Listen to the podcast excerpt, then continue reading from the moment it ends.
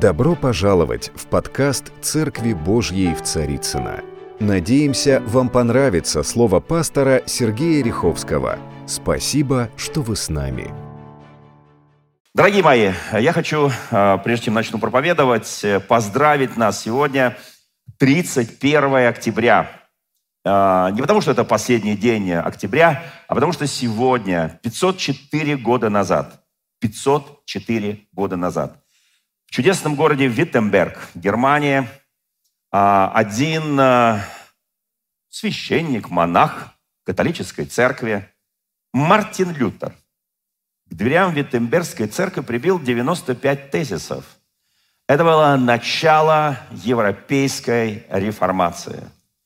И э, я не буду читать все 95, потому что они все сводятся к пяти как вот, э, когда вот как-то все сжимаешь, оно становится понятнее, да? И я могу сказать, что главное, что это было возвращение к источникам христианства. Это было возвращение к ранней апостольской церкви, к богословию, доктринам, опыту, традициям, обычаям, э, всевозможным богослужебным особенностям ранней апостольской церкви – и э, этот человек на самом деле сыграл колоссальную роль, чтобы повернуть Европу в сторону христианства. Ничего не, ничего не имею против того христианства, которое там было средневековое, но оно было очень сложное, потому что крестовые походы, потому что индульгенции. Собственно говоря, он восстал против индульгенции, что можно за деньги купить спасение и немного сократить время э, в чистилище или по-русски в мытарствах. Он провозгласил пять вещей основных, которые изменили облик Европы, да и всего мира, и стали двигателем, двигателями экономики, социального служения людям. А, создавались э, правильные системы управления и много что другое, науки, медицина и так далее. И, собственно говоря, именно э, медики, э, протестанты, которые приехали потом в Россию по приглашению российских императоров, они, собственно говоря, заложили здесь основу медицины, науки и много чего другое. Вот. Армии, флота и так далее. Здесь можно перечислять очень многое. Поэтому я очень рад, что именно в Россию был вот такой большой вклад э, протестантских э, известных ученых, известных военачальников и так далее. И вот что он провозгласил. Он провозгласил пять важных вещей – я хочу, чтобы мы это запомнили, оно пригодится, что спасение достигается только посредством, это называется пять соло. Соло – это только, или вот, ну только, да. Только Писанием. То есть наше спасение основано на фундаментальном исповедании Слова Божьего. И э, я приведу пару мест Священного Писания. Э, апостол Павел во втором послании к Тимофею пишет – Ибо будет время, когда здравого учения принимать не будут, но по своим прихотям будут избирать себе учителей, которые листили бы слуху, и от истины обратятся к басням. Вот так, а, собственно говоря, вот это место Священного Писания, которое было переведено на понятный доступный язык, оно сделало революцию. Писание. Не, вы знаете, в некоторых, э, в некоторых конфессиях предание считается выше, чем Писание.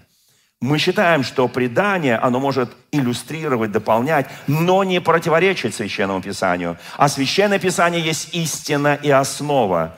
И э, сказано, все Писание, 2 Тимофея 3 глава 16 стих, все Писание Богу духовенно и полезно для научения, для обличения, для исправления, для наставления в праведности. Да будет совершен Божий человек и ко всякому доброму делу приготовлен. Вот фундаментальное основание жизни любого христианина. И, и так заклинаю тебя, там же пишет в 4 главе апостол Павел, э, он говорит, заклинаю, это очень ну, Павел такое использует крайне редко. Это что-то такое очень сильное, мощное. «Заклинаю тебя пред Богом и Господом нашим Иисусом Христом, который будет судить живых и мертвых в явлении Его Царстве. Проповедуй Слово». То есть не предание, не что-то другое. Настой во времени, во время обличай, запрещай, увещевай со всяким долготерпением и назиданием. Он говорит о слове, и в оригинале в греческом написано scripture, то есть Писание. Писание, то есть проповедуй Писание, проповедуй Писание. И э, мне кажется, что это один из важнейших столпов э, э, нашей христианской веры. Второй столб, не менее важный, это только вера. Давайте запомним. Так, первое – только Писание. Второе – только вера. Авраам поверил Богу, и это вменилось ему в праведность. Галатам пишет тот же апостол Павел. К Ефесянам Павел пишет, «Ибо благодатью вы спасены через веру, и сие не от вас, Божий дар, не отдел, чтобы никто не хвалился». Удивительные места Священного Писания, которые говорят о том, что спасение на основании слова по вере. Только верою, только верою. Он спас нас, Тимофею пишет Павел в 3 главе, Он спас нас не по делам праведности, которые бы мы сотворили, а по своей милостью, бане возрождения, обновления Святым Духом. Вы знаете, я очень благодарен Господу за это важнейшее утверждение, которое базируется на вере. Ибо без веры, Писание говорит, угодить Богу невозможно. Слава нашему Господу. Третье – это только благодать или только благодатью. А, написано в Священном Писании, к Ефесянам Павел пишет, «Ибо благодатью...» Что такое благодать? Это незаслуженная милость. Послушайте, друзья мои, незаслуженная, незаслуженная, только благодатью вы спасены через веру на основании Писания. И сие не от вас, а Божий дар – не отдел, чтобы никто не хвалился. Слушайте, как очень сильно. И оно одно вытекает из другого. Только Писание, только вера, только благодатью. И потому что так дальше написано, нам, но если по благодати, то не по делам. Иначе благодать, это к римлянам 11 глава, иначе благодать не была бы уже благодатью. А если по делам, то это уже не благодать, Итак, друзья мои, возлюбленные, пишет Павел к филиппийцам, вы всегда были послушны не только в присутствии моем, он пишет, но гораздо более ныне во время отсутствия, со страхом и трепетом совершайте ваше спасение, ибо Бог производит вас хотение и действие по своему благоволению, своей благодати. Я очень благодарен Господу. Все, что мы делаем – все, что мы делаем, все, что мы делаем, это связано с Его величайшей благодатью, потому что если Он нас незаслуженно помиловал, то мы точно так же милуем других. Слава Господу! Слава Господу! Четвертое, только Христос. Только Христос. Это на самом деле вызов. Мы бросаем вызов сегодня целому сонму, сонму, сонму очень достойных людей, которых прославили в века, которые написаны в Ветхом Завете, в Новом Завете. Это великие апостолы, великие патриархи, великие отцы церкви. Мы благодарим Бога за них. Мы почитаем их. Но почитание не означает поклонение. И они ни один из них не может являться посредником между Богом и человеком. Иисус сказал, «Я есть путь, истина и жизнь. Никто не приходит к Отцу, как только через меня». Евангелие от Иоанна, 14 глава, 6 стих. Он говорит, я есть путь. Когда мы сейчас будем обсуждать исцеление слепорожденного, а это сегодня тема нашей проповеди, потому что название проповеди очень понятное, да? Кто виноват? Кто виноват? Он или родители? Итак, смотрите, здесь очень четко написано. Послушайте, человек, которому я, я, я не знаю, как это сказать даже, которому досталась величайшая возможность, величайшая благодать Божья быть инструментом славы Божьей. Это означает, через него он принял Христа, через него прошла дорога, о которой Иисус говорит, я есть путь, путь – это дорога, истинная жизнь. Через него, через его согласие, через его вот эту жизнь, которую он прожил, Бог использовал для того, чтобы он стал частью божественного спасения человечества. Его жизнь, его пример. Это не означает, что мы прославляем этого человека. Иисус не сказал, идите прославьте слепорожденного. Он так не сказал. Он ожидал славы Богу, Отцу. И Он сын Отца. Вы знаете, и мы прославляем нашего Господа Иисуса Христа. Ибо нет, Деяния 4.12, ибо нет другого имени под небом, данного человеком, которым надлежало бы спастись. Это из проповеди апостола, какого апостола, кто помнит? М? Петра? Точно. А может быть, Стефана, а может быть, Петра. Мы уже читаем Библию, уже начали читать, дочитывать Библию, да, уже до деяний дошли. Слава тебе, Господи. Кто начал с начала года читать хотя бы выборочно, хотя бы, ну, я, я, я уж о постоянстве не прошу, но хотя бы выборочно. Вот Господь положил на сердце читаешь. Господь положил на сердце читаешь. Значит, Бог тебе через что-то говорит. Но это не отменяет читать э, по, так сказать, э, книгу за книгой, главу за главой и продвигаться, да. Вот, вы знаете, на самом деле э, никто не может прийти ко мне, сказал Иисус, если не привлечет его Отец. То есть только Христос. Только Христос. Иоанн в третьей главе пишет, Иисус отвечал, «Истинно, истинно говорю тебе, если кто не родится от воды, духа не может войти в Царствие Божие». Смотрите, Иисус вот это все говорит о Христе, все говорит о Нем. Итак, только Христос, запомним, только Христос, только Христос, только Христос. Только Писание, только вера, только благодатью, только Христос. И последнее, пятое, только, только за все Богу славы. Богу за все слава. Заметьте, Богу слава. Написано, Бог не даст своей славы никому. Никому. Не обижайтесь, друзья мои. Конечно, хочется так урвать себе немножко, чуть-чуть. Чтобы люди меня прославили, там, воспели, там, что-то такое. Но как только мы, помните, об этом уже говорили, как только царь Ирод сделал мудрое дипломатическое решение, и народ кричал, это голос не человека, а Бога, он был мгновенно собственно говоря, наказан за это. Это очень печальная вещь, когда мы что-то, что славит исключительно Бога, даже мы, христиане, принимаем на свой счет. В Священном Писании написано, почему слава Богу. Бездна, к римлянам 11 глава. Вы заметили, я цитирую Евангелие, только Евангелие. Я вообще практически, практически не иду в Ветхий Завет.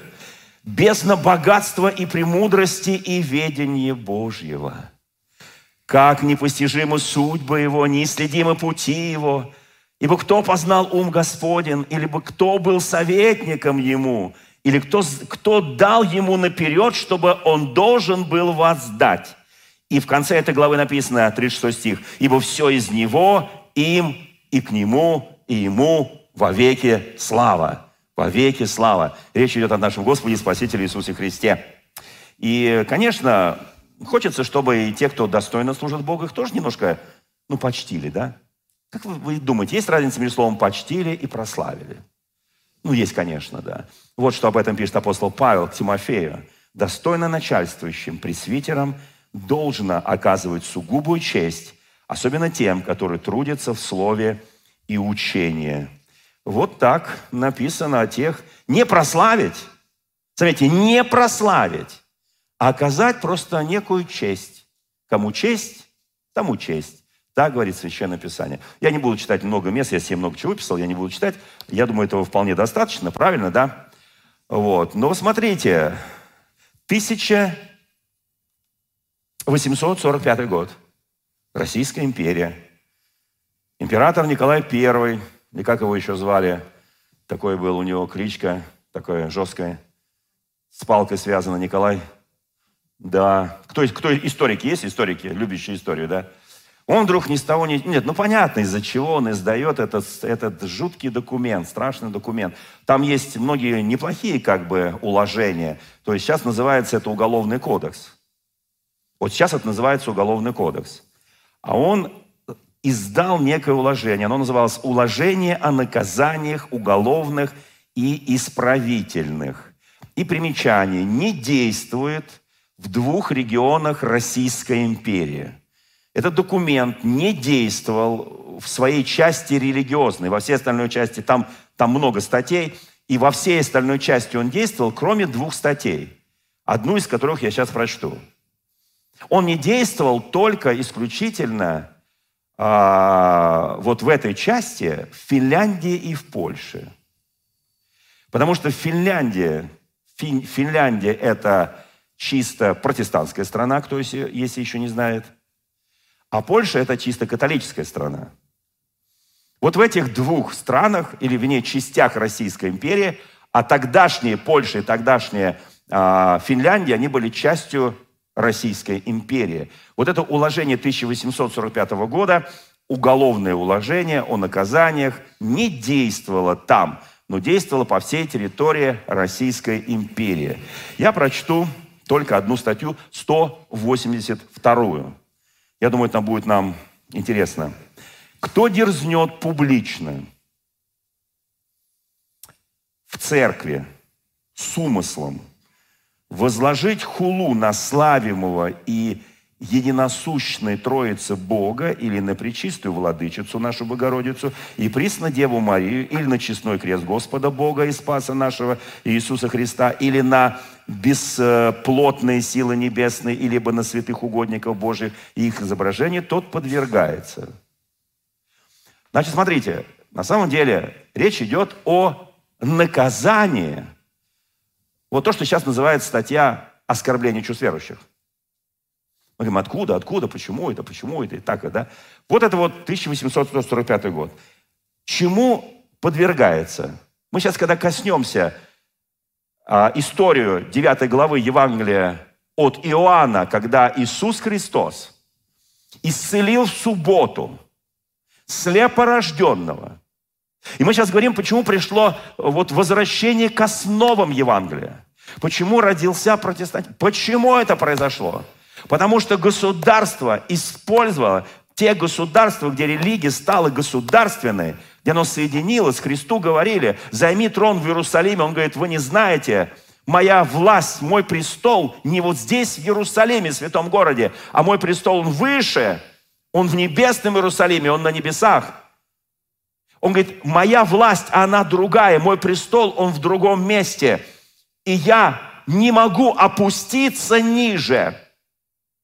Вы знаете, и вот здесь вот лишение, если человек вот, вот что-то сделал публично в церкви, лишению всех прав, состояния, ссылки в каторжные работы, в рудниках на время от 12 до 15 лет. Если он по закону не изъят от телесных наказаний, то наказан плетью, плетьми через палачей в мере определенной 21 статьи уложения до третьей степени наказания с наложением клейма. Если сие преступление учинено не в церкви, а в, а в каком-то людном месте, менее людном, то виновный приговаривается к тому же самому, только еще чуть-чуть поменьше, от 6 до 8 лет. Я это к чему читаю? Нам кажется, вот, а следующая статья 183, это если ты переходишь из господствующей веры, ну, скажем, в евангельскую, там прям так и написано, вот в евангельскую, в другую христианскую, там наказание еще хуже. Вот просто переход. Вы знаете, когда нам говорят, что как хорошо жилось на Руси, всем, кто... Вот 1905 год, вердикт о веротерпимости. Он освободил всех вот от этих законов. От этих страшных законов. Когда наши отцы и деды, они пропахали Сибирь. Знаете, куда их ссылали? Лен, ты где, Карпова? Ты здесь, да? Я прочитаю.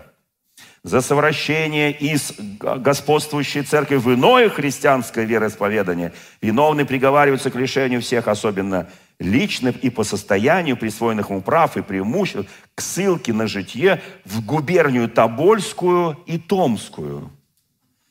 Леночка, ты родилась в Томской губернии, вот, и там, ну, чем там телесное наказание и прочее, там, и опять это вот э, клеймо и так далее. Слушайте, я теперь понимаю, откуда твои предки. Вот. Тем не менее, тем не менее, друзья мои, оставим это печаль. Мы, мы живем в современной России. Слава тебе, Господи. И у нас есть, в отличие от Советского Союза и от Российской империи, у нас есть право верить, право молиться. Даже вот когда сейчас локдаун, и то наше государство, понимая важность собрание верующих людей, оно позволило, оно разрешило, оно допустило, что с определенными ограничениями можем собираться. Я радуюсь, что мы живем во времена свободы. Кто-то скажет, а там вот этих, этих, этих. Вы знаете, мы просто не представляем себе, что было тогда. Мы не представляем, что было в советское время. Мой папа был трижды репрессирован как христианин. Мы просто не представляем себе это. Нас где-то там чего-нибудь, как-нибудь чуть-чуть, и мы уже говорим, о-о-о, как тяжко. Слушайте, это не тяжко. Это не тяжко. Это просто маленькое приключение, испытание. И это, это, это испытание, оно усиливает нашу веру, оно усиливает э, те возможности, которые... Знаете, э, каково быть христианином в обществе? Э, вот что такое? Это маленькое испытание. Да, я понимаю, мы уже привыкли к тому залу. Константин, я не знаю, что это было. Я не кричал туда. Мы живем в обществе. И на самом деле каждая проповедь, она направлена к тому, к важному моменту, как нам жить и умирать в этом обществе. Как жить и умирать. Апостол Павел пишет, он пишет наоборот, чтобы нам вместе умирать и вместе жить. Он имел в виду то, что мы каждый день умираем. Умираем для своих амбиций, для своих похотей, страстей. И каждый день воскресаем и живем. Для того, чтобы жить свободной жизнью. Ибо кого Иисус освободил, истинно свободный человек. Правда? Слава нашему Господу. Потому что во Христе мы все имеем потрясающую свободу. Итак, смотрите. А, каково вот быть христианином в, наше об, в нашем обществе? Я об этом поговорю больше в следующее воскресенье, когда буду говорить про огонь за пазухой. Но просто напомню, один из таких величайших примеров – это Даниил. Величайший пророк. Я прошу прочитать к следующему воскресенью книгу пророка Даниила. Справимся? Справимся. Потому что я буду очень много ссылаться на пророка Даниила. Итак, давайте посмотрим. Вера без дел мертва. Мы только что это усвоили. Сама по себе мертва. Покажи веру без дел. Павел, э, Иаков пишет, я покажу веру с делами. И делами вера достигла совершенства. Там прям так написано. Итак, для нас с вами очень важный момент. Как нам делами нашей веры достигать совершенства? Тогда вопроса, кто виноват, у нас вообще не будет. Потому что вопрос, кто виноват, мы задаем тогда, когда мы не ходим в вере, когда мы не верим Писанию, когда мы не читаем Священное Писание, когда мы читаем Священное Писание изредка. Иногда так, знаете, когда где-то что-то тебя прижмут, где-то придавят, и там приколют немножко, и ты сразу раз – Писание, что говорит Слово Божие обо мне, бедном человеке, которого зажали обстоятельства. И читаешь 21-й псалом, да, вопию днем и ночью, кричу, а ничего не меняется, но ты святой, помните, да? И хотя мне все больно и сложно, ты живешь среди словословия твоего народа Израиля. Слава нашему Господу. Вы знаете, и Иаков дальше пишет интересную вещь. Итак, вера делами достигает совершенства. Кто, кто вообще верит в это? Вера делами достигает не просто вера, а вера делами достигает совершенства по благодати Божией, которой мы спасены, и вся слава достается нашему Господу. Вот это вот, вот это вот пять пунктов очень важных. Итак, смотрите, там же Иаков пишет в 4 главе, с 3 стиха. «Просите, не получаете».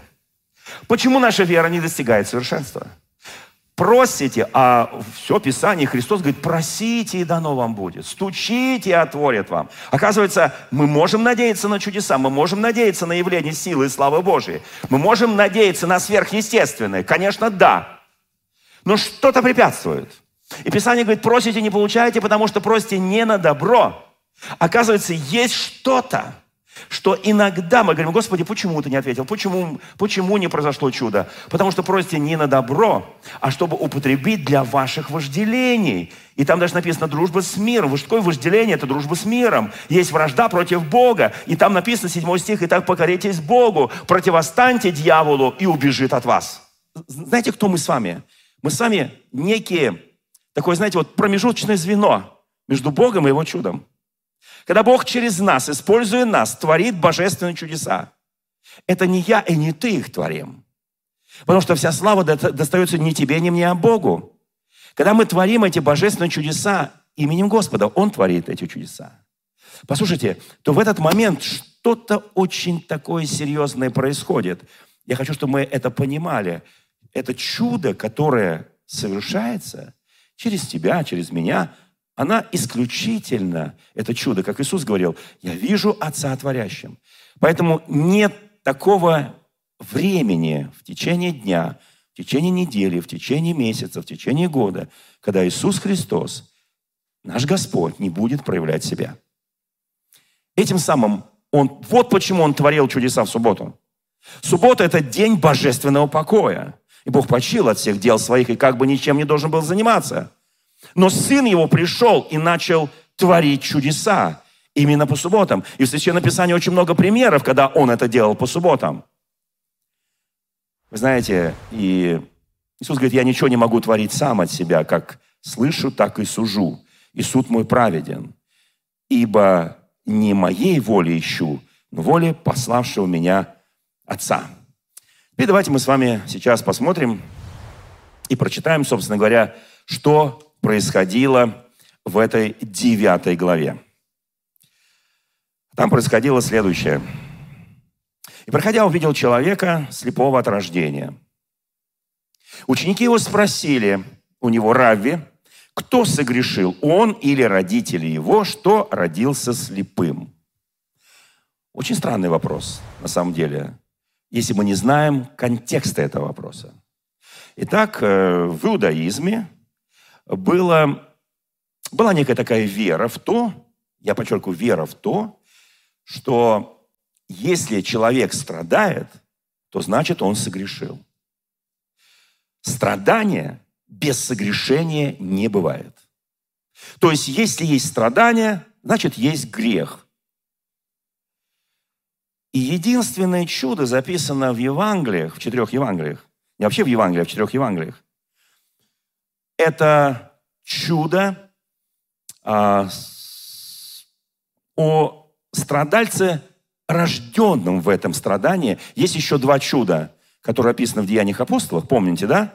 Э, когда у красных ворот храма один из величайших апостолов, э, Петр, да, и через него исцеляется хромой, помните, от рождения тоже, да? И еще одно чудо коллега там в Листре, в Деяниях апостолов, в 14 главе, тоже исцеляется, тоже от рождения. Но от четырех Евангелиях это был единственный случай, когда исцеляется человек слепорожден. То есть он был таким рожден. И вот законный вопрос. То есть все знали этого человека. Апостолы знали этого человека. И заметьте, они не подошли к Иисусу, чтобы Он ему открыл глаза. Потому что у них было некое знание того, как к этому относится их религия, их вера. И это знание не позволяло попросить Христа об исцелении. Знаете, у нас есть тоже такие ограничительные линии, за которые мы стараемся не заходить. То есть не зная тайну болезни, не зная очень многих вещей. И вот точно такое же ограничение было и там. Почему? Потому что любое страдание было связано с грехом. И они задают этот вопрос. Кто согрешил, он или родитель? Ну, с родителями здесь все просто. В Священном Писании написано, что э, э, из-за грехов родителей будут наказываться дети до третьего, четвертого колена. Кто помнит это? Так написано. Так написано. И поэтому здесь у них вопроса нет. Значит, согрешили родители, и вот он родился таким. Но они добавляют еще, еще странный вопрос. А может быть, он согрешил в утробе своей матери? Конечно, нам это представляется крайне странным. Но им это странным не представляло. Знаете почему? Потому что они верили. Они верили в том, знаете, помните Ревека, жена э, Исаака, кто помнит Ревеку, жену Исаака, чудесное знакомство, чудесное замужество и так далее. Потом 20 лет нет детей, она на него кричит, ругается, дай мне детей. Он говорит, я что, Бог? Первая ссора через 20 лет. Э, в наших семьях бывают раньше. Обычно в первый год семейной жизни, после медового месяца. Бывают первые ссоры.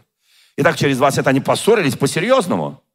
Он говорит, я что, Бог тебе дать ребенка? И потом она беременеет, кто помнит это, да? И у нее там написано в утробе ее сыновья. И они начинают драться. Там прям так и написано. Сыновья в утробе стали биться. Это 25 глава Бытие, 21 по 23 стих. И она говорит, если будет так, если они будут биться не только в утробе, но потом, когда выйдут из утробы, зачем мне это нужно? То есть, другими словами, она говорит, зачем мне вообще эти дети нужны? То есть они там уже грешат, они там уже дерутся.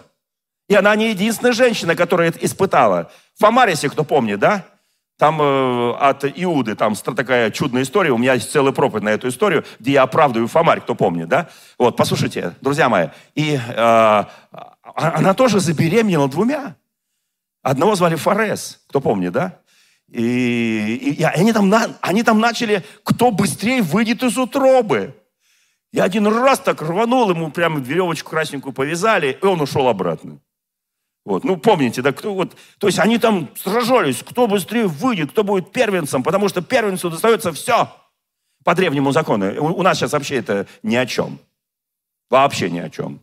Хотя если к нотариусу зайдете, там по наследственности есть первая очередь, и там, там вторая, пятая, шестая, десятая и так далее. Вот. Первенцы это вот там, ну, обычно не то, что теперь дети, дети, дети, неважно, ты первый или ты двенадцатый, вообще не играет роли. Послушайте, и, и вот они, они там начали драться. Они там начали драться, они, они дрались. И помните, когда Господь предупреждал Каина, когда его жертва не была принята, и он предупреждал Каина и говорит, Каин, грех лежит у порога, в одном месте написано, а в другом у дверей дома твоего. Но ты господствуй. У дверей твоего сердца лежит грех. Ты господствуй над этим грехом. Помните это место Священного Писания?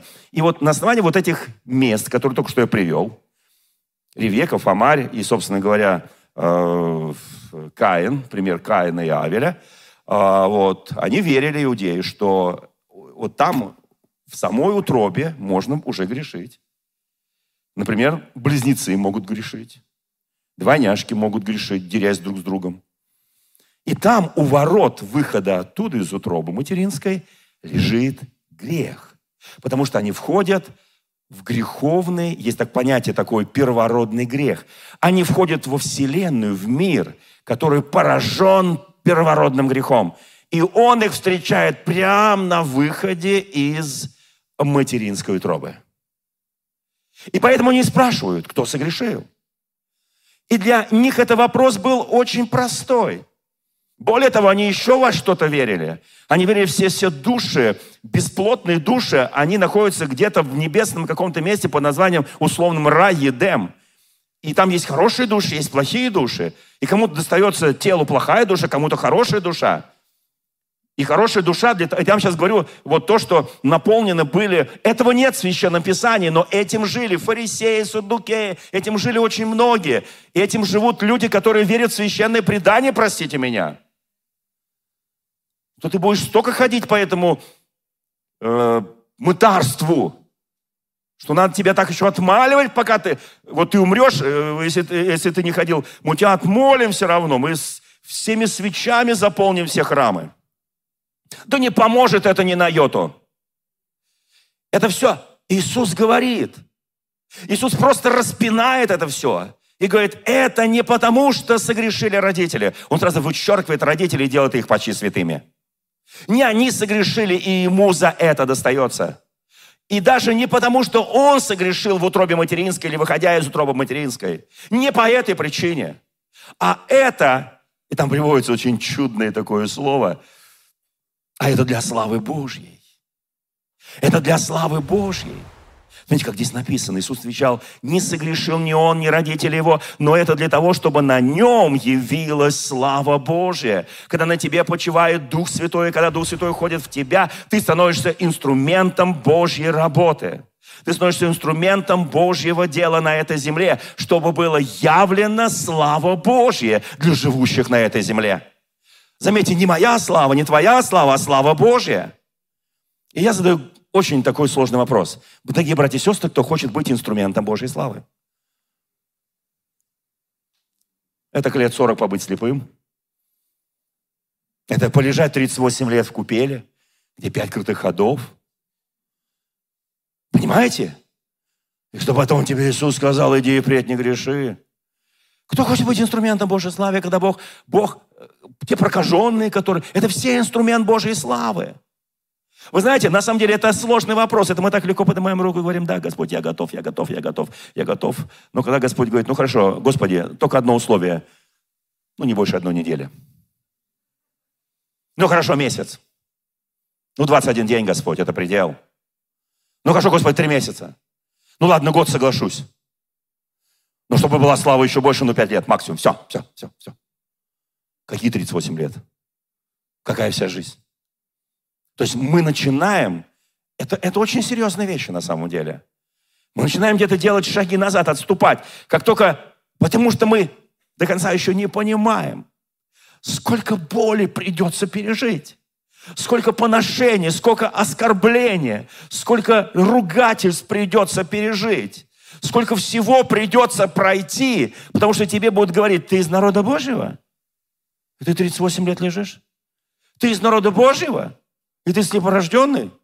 И ты какой-нибудь там тугорожденный, там ухорожденный, там, не знаю, еще что-то там рожденный? Ты калека, ты еще что-то? И тебе будут... И ты думаешь, какая слава Божья, когда хулится имя Бога? А вопрос-то не в Боге, вопрос не в заданном вопросе, а вопрос в том, как ты ответишь на это, что моя болезнь для славы Божьей. Вы знаете, это очень сложно для понимания. Апостол Павел пишет, нынешние страдания ничего не стоят по сравнению с той славой, которая нас ожидает в вечности. Апостол, спасибо, конечно. То есть я на этой земле буду все время болеть, все время страдать, а потом та слава, когда я туда приду. А как здесь? Или я такой не очень хороший, меня можно смирять только болезнями. Меня можно смирять только страданиями. Меня можно смирять только испытаниями. Это не мой вопрос, это вопрос Господу. Чем можно меня смирять? У Бога есть инструменты моего смирения. Потому что Бог не хочет, чтобы кто-либо погиб, но чтобы все достигли спасения. И я часто соглашаюсь с его инструментами. Здесь написано, Иисус говорит, на нем явится слава Божия, мне должно делать дела, пославшего меня. Доколе есть день, приходит ночь, когда никто не может делать. Доколе я в мире, я свет миру. Послушайте, друзья мои, я хочу, это не только Христос о себе сказал. Он говорит, сейчас день, но скоро придет ночь. Сейчас день, но скоро будет измена в Гефсимане. Но скоро появится Иуда. Но скоро появится Пилат первосвященники, но скоро я буду предан, и настанет ночь. Он скажет, когда был предан, и время тьмы наступило. Он об этом говорит. Он говорит, что мы можем делать дела Божьи, когда день, когда у нас есть возможность. У нас у каждого сегодня, мы сейчас живем. Послушайте, друзья мои, не всегда так будет. Не всегда у нас будет уникальная возможность приходить в церковь. 24 глава Евангелия от Матфея написано, будут глады моры. Когда его спросили, когда твое пришествие, будут глады моры, землетрясения. Это начало болезни. Восстанет народ на народ, царство на царство. И будут предавать вас и бить вас в синагогах ваших. И восстанет на... Послушайте, и думая, что этим служат Богу. Вот мы сейчас прочитали уложение 1845 года. Они думали, что они этим служат Богу. Крестовые походы, они думали, что они этим служат Богу, освобождая гроб Господен. Да Господу не нужен его гроб. Простите меня, он воскрес. Он силой Божьей славы расторг небеса. И он восстал, воскрес, он вошел в свое распятое тело. Послушайте, не нужно Богу его гробы. На единственном гробе, который находится в Иерусалиме, написано, его здесь нет ибо Он воскрес, ибо Он воскрес. Не ищите живого среди мертвых. Так написано Священное Писание. Я хочу, чтобы мы понимали эти вещи, друзья мои. У нас сегодня свет, у нас сегодня время света. Послушайте, но придет тьма. Я сейчас не говорю о физической тьме. Я сейчас не говорю, когда ночь настанет через несколько часов. Я сейчас не об этом. И будет время 22 декабря, ночь, день, ночь зимнего солнца, так сказать, как там называется, самая короткая день, самая длинная ночь, солнцестояние. Послушайте, друзья мои, я сейчас не об этом, я сейчас не об этом. У каждого из нас сегодня день. Но с каждым днем, с каждым прожитым днем у нас приближается наша ночь. Когда ты ничего не можешь делать. По состоянию физическому, по состоянию смертному. Ник, послушайте, никто не может избежать смерти. История не знает ни одной личности самой великой, самой богатой, самой состоятельной, который мог купить себе за деньги жизнь. Жизнь покупается только на кресте, на Голгофе, бесплатно. Бесплатно жертва Иисуса Христа. И знаете, когда придет конец, когда, когда настанет ночь, там написано в Священном Писании, когда это все исполнится, море, глады, землетрясения, болезни по местам. И э, там, там очень много написано, почитайте. 21 глава Евангелия от Луки написано, что люди будут издыхать, 24 это Матфея, а от Луки 21, люди будут издыхать от страха.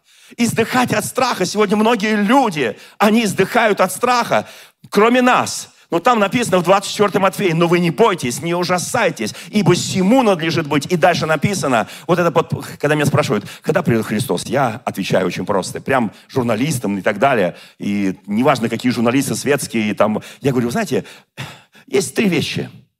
Это первый знак, это Божий народ Израиль. Второй это политическая ситуация и военная ситуация под названием Армагеддон. Я сейчас не буду расшифровывать. И третье. Это не только четыре всадника апокалипсиса, а это прежде всего и будет проповедано в 24 главе написано, «И будет проповедано сие Евангелие Царствия по всей вселенной». Вы знаете, я знаю инструмент проповеди, это интернет, это социальные сети. Послушайте, это означает, когда, вот социальные сети от Бога, да, от Бога. Почему? Потому что сейчас по интернету самая большая звучит проповедь. Почему мы должны создавать ячейки домашние, в социальных сетях? Послушайте, вот здесь было сегодня сказано, кто-то говорит, я хочу быть частью вашей ячейки, но где-то далеко. Послушайте, это не важно. Мы можем это все делать. И потому что Евангелие Евангелие будет проповедано по всей земле. И написано, и тогда придет конец. И тогда придет конец. Не бойтесь, не ужасайтесь, друзья мои. Не бойтесь, сегодня день. Иисус говорит, когда день, я работаю в этот день, я работаю, пока не пришла ночь. Потому что когда придет ночь, мы с вами ничего не можем сделать. Ничего, потому что мрак, мрак придет на эту землю. Я сейчас не говорю тьма для наших глаз, я сейчас говорю о мраке, который придет о взятии Церкви Христовой, о, о многих вещах, которые придут на эту землю, когда ничего ни ты, ни я сделать не можем. Или же по своему состоянию здоровья, когда ты будешь прикован к чему-то. Или тогда-то, когда ты умрешь, если кому-то не посчастливится перейти в момент взятия Церкви в вечность бессмертия. Послушайте, вот о чем здесь написано. И что он сделал дальше? А дальше Иисус вот что делает. Сказав это, он плюнул на землю. Помните, мы с вами говорили в прошлый раз, э, в городе, есть такой прекрасный город, Вифсаида, где Иисус взял там слепого, ну, помните, да, и там и вел, возлагал руки, и брение делал, все делал, и только через шесть манипуляций слепой начал видеть. Кто помнит это, да? Вот здесь что-то написано. Он взял, плюнул на землю, сделал брение из плюновения и помазал брением глаза слепому и сказал ему, пойди умойся в купели Силам, что значит посланный. Он пошел, умылся и пришел зрячим. Он не мог узнать Иисуса, потому что он его никогда не видел, потому что он был слепой от рождения. Но я хочу кое-что сказать. Брение из слюны. Кто когда-нибудь обжигал пальчик нечаянно? Ну, обжигали, да? Все обжигали. Первая ваша реакция. В рот. Там, в древности, были целые медицинские школы, которые учили, что слюна. Многие говорят, брение. Иисус, зачем ты это делаешь? Ну, это так противно, это так негигиенично, это так неправильно. Брение. Вы знаете, когда приезжали велик, великие люди, известные люди, то подходили к ним больные, неважно, там, слепые, глухие, там, э, рука не двигалась, еще что-то, и просили помазать своей слюной. Кто-то читал об этом? Не читали, да? Ну, почитайте. Иудейские древности и много что другого, философия древнего, э, Древней Греции. Слюна считалась способная убивать микробы. Слюна способная врачевать. Иисус делал это, зная. Послушайте, иногда Он просто словом исцелял. Он просто, он говорит, скажи слово, и выздоровеет мой слуга. Кто помнит это? Но иногда он понимает, что настолько мозги закомпасированы. Я верю, что здесь ни у кого мозги не закомпасированы. Надо плюнуть на землю. И когда он плюет на землю, говорит, я плюю сейчас на землю, тот говорит, о, это сейчас что-то произойдет. У него вера начинает работать. Он потом делает брение из этого плюновения, он потом ему машет глаза этим плюновением. Вот тут медики сидят, медики сидят. Вы знаете, я понимаю, что вы э, вот, э, но слюна, на, на самом деле, люди так верили. И Христос им подыграл на самом деле. Хотя, вы знаете, даже если бы он не подыграл, его плюновение обладало божественной исцеляющей силой. Но он зажег в этих людях колоссальную веру. Вы так меня слушаете, будто я рассказываю чего-то. Почитайте просто. В исторических книгах, как это было. Когда один известнейший император приехал там в одну из столиц древнего мира, и к нему подошли два больных человека, сказали, император, плюнь на нас, пожалуйста. Мне в глаза, а, а ему там на руку. И по их вере они получили исцеление. Вы знаете, друзья мои, я очень хочу, чтобы мы понимали, мы сейчас будем молиться. Я хочу, чтобы мы понимали, Иисус очень часто брал какие-то культурные особенности, медицинские особенности. Почему он всех 10 прокаженных послал к священнику? Как вы думаете? И священник над ними должен был сделать манипуляцию. Когда я почитал из 14 главы книги Левит, все эти манипуляции, он должен взять там голуби, связать, там кровь пустить, то все, пятое, такими-то веточками, там что-то там э, сжечь и так далее. Я сказал, боже мой, какое это колдовство! Не колдовство. Ровно это повторил Христос на Голгофе не колдовство.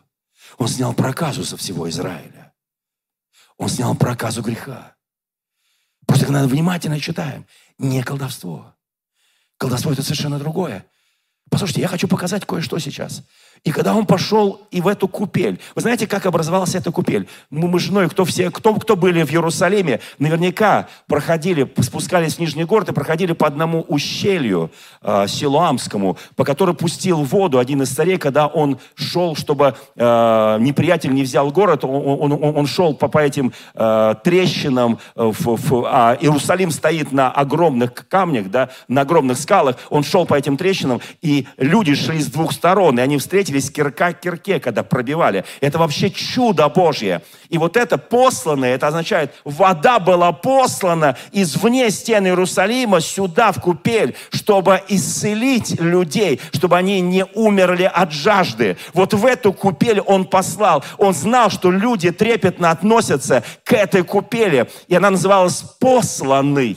И он пошел туда, он взял, смыл эту слюну, смешанную с грязью, Открыл глаза, и он видит. Давайте на секунду себе представим, он открывает глаза. Он видит и ничего не понимает. Он все эти предметы хорошо знал. Но те, к которым можно прикоснуться. Он все это когда-то ощупывал руками. Он ощупывал лица людей, он ощупывал лица родителей. Ну, кроме лица, наверное, Иисуса, поэтому он его не мог узнать. Послушайте, он знал разные предметы, он их ощупывал руками, как, как смотрит слепой. Он смотрит кончиками пальцев – он не мог, конечно, ощупать горы, он не смог ощупать там реки, но он смотрел на это. И он понимал, что он видит. И что это величайшее счастье. Знаете, мы утром встаем, мы видим, вечером закрываем глаза, утром просыпаемся, автоматически мы видим. Но это такое великое счастье видеть. Великое счастье днем делать Божью работу, когда ты видишь. Когда у тебя работает все в твоем теле. Когда ты можешь нести это Евангелие Царства и делать Божью работу. Кто понимает, о чем я говорю? Я не знаю, как Бог будет использовать нас. Какие русские традиции народные, какие там у нас тут люди разных национальностей, какие национальности есть в твоем народе. И э, какие есть какие-то особенности, какие культурные, как Бог через тебя будет работать. Иисус через слюну работал. Это не традиция Евангелия. Послушайте, это традиция народа Израиля. И много таких традиций было, которые он использовал, чтобы показать людям, что он часть всего этого, и Бог через это работает. Мы сейчас с вами будем молиться, потому что мое время уже вышло. Друзья мои, знаете, он скажет ему, вы знаете, в отличие от многих, которым он говорил, иди и впредь не греши. Вы знаете, вот этого с этим не произошло. И здесь написан, я сейчас не буду всю главу читать, я прочитаю в следующее воскресенье кусочек из этой главы, с этого начну проповедь. Послушайте, огонь за пазухой, который будет в следующее воскресенье. Нам Бог что-то дал очень ценное. На тебе и на мне огонь Пятидесятницы. Божественный огонь Духа Святого. Иисус говорил, я так хочу, чтобы он разгорелся. Кто помнит это место Писания? Я так хочу, чтобы он разгорелся. Я так хочу, чтобы этот огонь разгорелся. Если Иисус этого хочет. Давайте мы сейчас с вами будем молиться. Знаете, мы в прошлый раз с вами молились друг за друга здесь, да? С верой молились? Дерзновенно молились? Вы знаете, или нам придется пройти, как э, вот в Евсаиде, когда он этого слепого там, помните, да, шесть разных действий сделал. Может быть, на шестой раз помогает, может быть, на пятый. Вот. Здесь тоже было два действия. Помазание брением и иди умойся. Я не знаю, сколько нам нужно действий. Вы знаете, не иману прокаженному понадобилось семь раз окунуться в Иордан. Семь раз. Послушай, уважаемый пророк, на тебе двойное помазание. Зачем семь? Почему не восемь, не девять? А не важно, семь. Иди окунись в Иордан семь раз. Сколько раз Илья пытался увидеть, пойдет дождь или нет, пока не увидел на какой-то раз маленькое облачко. Мариам, получив проказу, родная сестра Моисея и Аарона, за то, что она оскорбляла Моисея, она оскорбляла Моисея, она обличала Моисея. И Бог сказал, отойдите оба. Я с ним говорю не как с вами. Я говорю лицом к лицу. Отойди, Моисей, от них. У меня с ними суд. Моисей говорит, пожалуйста, Отец, помилуй. Господи, помилуй мою сестру. Нет.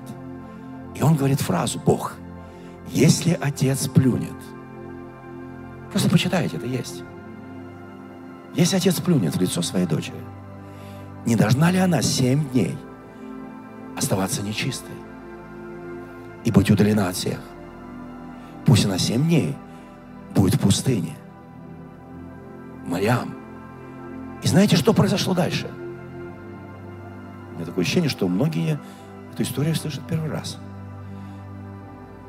Это вообще прям начало, исход, бытие, числа. Я исчислил эту историю, рассказываю. Не буду подсказывать, какая глава, почитайте. Послушайте, друзья мои. Он говорит, пусть она семь дней будет прокаженной. Она покрылась проказой за оскорбление. Потому что проказа дается за клевету и за оскорбление, так написано. За клевету и за оскорбление. Так написано. Да, я сейчас не буду еврейское слово применять при этом. Вы знаете, друзья мои, и она семь дней находилась там, вне стана. И весь народ все семь дней ждал, пока она будет очищена от проказа. Иногда бывают вещи, которые мы не понимаем. За что, Господи? Ну оставь ты эту Мариам. Ну пусть она там сидит. Ну пусть она там потом догонит стан. Нам нужно идти. Нам нужно идти в землю обетованную. У нас такие планы. Уже мы получили все необходимое для этого. У нас есть закон. Все. Нет, мы будем ждать. Вы знаете, скорость любого движения поско... исчисляется по скорости самого тихого, самого медленного. Вот что такое скорость. Я очень хочу, чтобы Дух Святой соединил нас, чтобы мы стали как единое целое. Мы сейчас будем молиться. Я перебрал свое время. Мы сейчас будем молиться. Мы сейчас будем молиться, дорогие мои. Мы сейчас будем молиться с верою, немало не сомневаясь о своих родных, о своих близких. Я вначале хочу помолиться, чтобы каждый, кто нуждается в божественном исцелении, сейчас прикоснулся к Иисусу Христу. Но давайте мы сейчас помолимся. Вы знаете, вот за наших родных, близких, кто болеет, кто нуждается в исцелении, кто нуждается в обращении к Иисусу. Уже тоже духовная болезнь, если он еще не покаялся, да, понимаете? Давайте помолимся, чтобы это произошло, чтобы мы своими глазами видели божественные чудеса. Нам очень хочется, чтобы чудо произошло со мной чтобы чудо произошло с тобой, с каждым из нас. Нам очень хочется. Но вопрос, что мы с этим чудом дальше будем делать? Иногда мы, получив чудо, мы останавливаемся. Но вот этот слепой, там написано, это целая глава посвящена, длинная глава, девятая глава.